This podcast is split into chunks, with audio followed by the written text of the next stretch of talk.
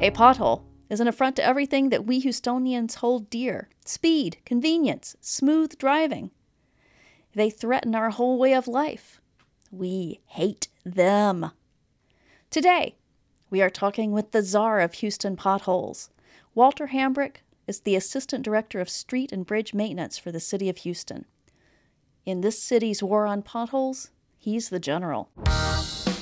It's Tuesday, January 25th, 2022. I'm Lisa Gray, and this is CityCast Houston.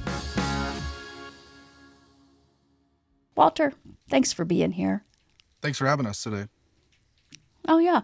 What exactly is your job? I'm the Assistant Director for Houston Public Works Transportation and Drainage Operations. My focus is uh, street and bridge maintenance. Which means largely potholes. 16,000 lane miles of lanes here, asphalt and concrete. We're about half and half. And so 670 square miles, uh, fourth largest city. So let's get really philosophical. What is a pothole? So a pothole is a uh, defect in the pavement that's caused, we've had infiltration of water.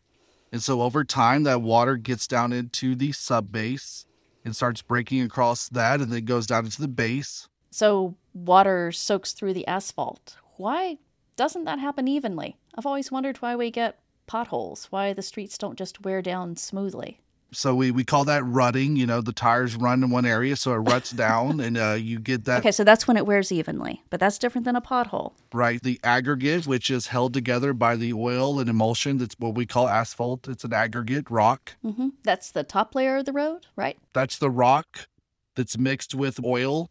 That's what binds it together. So that Okay. we have a breakdown of that over time naturally. And then we also, so that water starts seeping through to the base, sub base, which is limestone, compacted soil, uh, and all that. And so we start getting the water and it starts washing and wearing and filtering through there. And then all of a sudden it collapses and we have a pothole. Okay, so basically, potholes are water plus pavement in time. Yep, that's a simple term to use.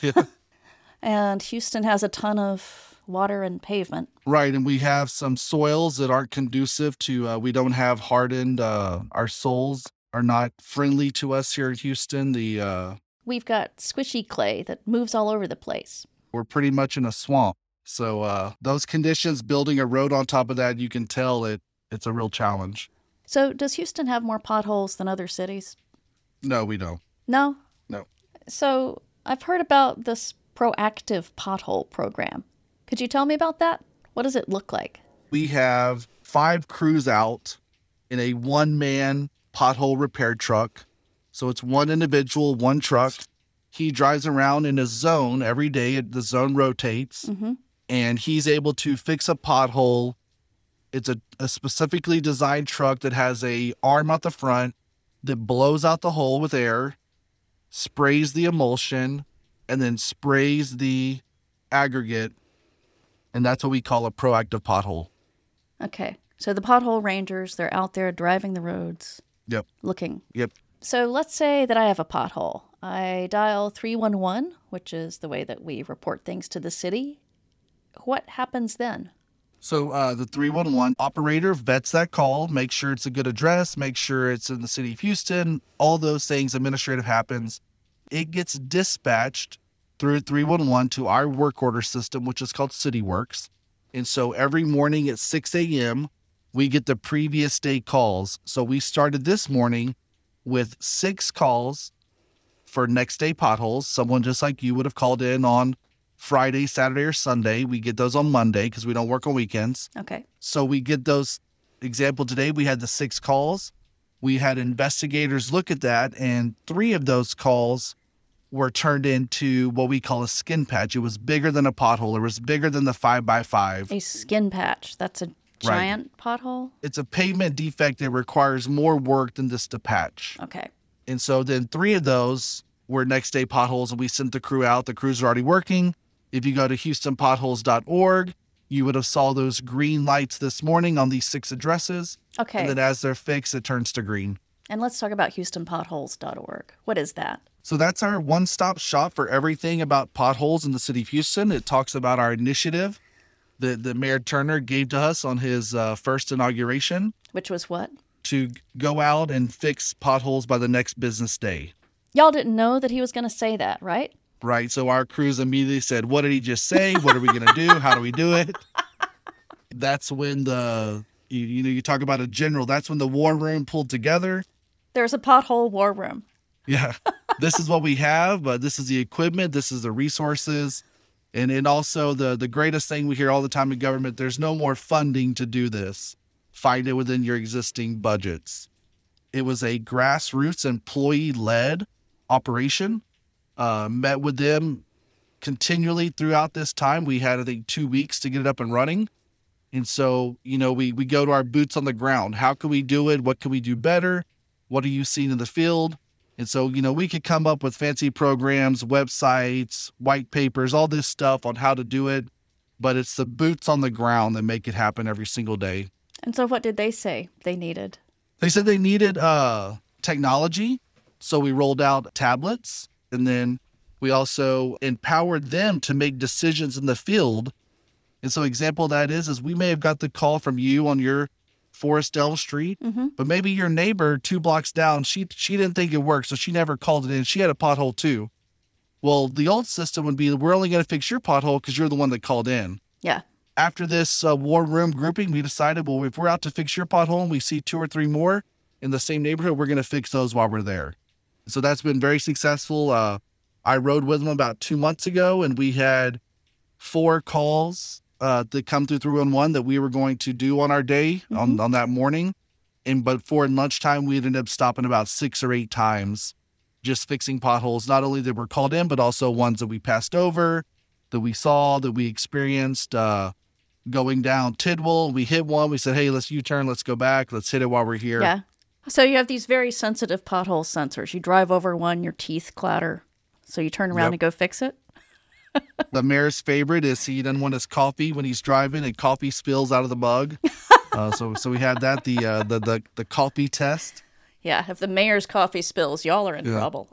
hmm y'all have a 100% clearance rate within 24 hours. You just do, and that's common. But I don't think most people know that. So, like, do you have a good time with that? If some drunk corners you at a party and says, Hey, can you do me a favor and fill my pothole? Do you just say, Yeah, put it in 311 and I'll see it gets done? And then you can behave like you did them a huge favor?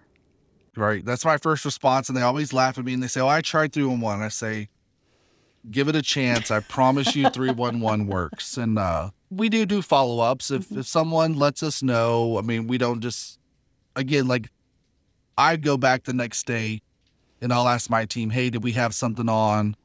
On you know Walker Street, do we have something on Smith Street? Do we have something on Kirby? Because we want every experience to be managed at the highest level because when that happens and you go and tell your neighbors, hey, Houston Public Works is really working hard, they're doing their job, that spreads across the neighborhood. And we want every experience to be to the highest level of satisfaction. I have heard that Houston's pothole filling crews are kind of famous in pothole circles.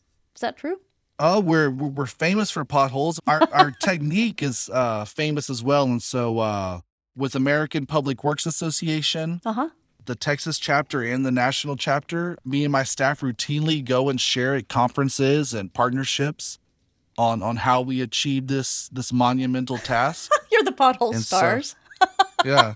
And so uh it, it's also enabled us to continue to build what we call a pavement management system, a PMS. oh and no, so that is we- such a terrible Yeah. abbreviation. It's a it's a, a- Marketing a- did not come up with that one, yeah. It's it's PMIS, pavement information system. Ah, okay. Oh. so we we have a lot of acronyms we try not to use on the outside the the four walls here. We appreciate that. Is Houston filling more potholes now than it's creating? We're seeing the results every single day. We have a lot of potholes, but you see only six people called in from Friday to today. Yeah. Year to date, you know, in 2019, we did 46,439 potholes on our own, ranging in sizes and effort, you know. So Yeah. So that was the pothole rangers who were just going out there driving, spotting a pothole. And that was sort of the Right, peak pothole year before the pandemic. Right. And so during that year, citizens called called in mm-hmm. 1,468. So you can see it's a big difference. So we we could use more callers, put us to test, Yeah? uh, and we don't want anyone to continually ride over, hit a pothole, spill a drink, chatter their teeth, when they could call us and we'll be there the next day. All right. Well, thank you so much, Walter. I appreciate your talking with us. We appreciate it. Glad to share glad to share our techniques and our uh, our numbers here. This team gets excited for potholes, and so uh, we look forward to hearing from our, our very active users. And I bet you do. All right. Thank you a lot. Next up, we've got some Houston news. I'm with producer Farrell Gibbs. Farrell, what is going on around town? Okay, there's a fact check story out of the Austin American Statesman about the reading level of fourth graders in Texas. Uh oh. It can be a little confusing, though. It's going to take a second to break down. You want to hear it? All right, I'm braced. I'm ready. It was over something that Beto O'Rourke said on the campaign trail that 70% of Texas fourth graders could not read at their grade level. We're making sure that we have world class public schools at a time that seven out of 10 fourth graders in a Texas public school classroom cannot read at grade level. Uh oh. And is that true? So, like I said, this was an Austin American Statesman fact check. O'Rourke was pointing to data that was from the National Center for Education Statistics. That's from the U.S. Department of Education. According to their standards from the most recent survey, which was 2019, 70% of Texas fourth graders could not read at grade level. Wow. But though 70% are not proficient according to the national assessment, Texas also has its own definition of proficient. Oh no. And let me guess which one is higher. Is it harder to read as a fourth grader on a national level or on a Texas level? On a national level. Okay. So, nationally and on a state level, the grading system goes like this basic, proficient, and advanced. Texas's level of proficient splits the difference between the national levels of basic and proficient. Are you confused yet? I am so confused. And then you find out in 2019, most states' definitions of proficient actually fall within the basic category of the national assessment, meaning only four states Illinois, Rhode Island, Tennessee, and Oklahoma had standards on par with the national proficiency level. All right, I'm face palming. So, if I am a fourth grader's mother and I want to know, is my kid reading on level? Is it true? Can I, is Beto right? Do most kids not? You would tell the mother this a Texas student can simultaneously read at grade level by the state's definition and not be proficient by the national definition. That sounds like my fourth grader telling me he can read his homework and play video games at the same time. I just, oh man, we're in such trouble. It's a mess. That is it for today's show. We will have a link to the 311 website in our show notes. And if y'all have not signed up for our newsletter, please go do it. It's at houston.citycast.fm. We will be back tomorrow. See you then. Farrell is a master at this. So, you know, I don't like break down into tears. I don't give up. It could happen.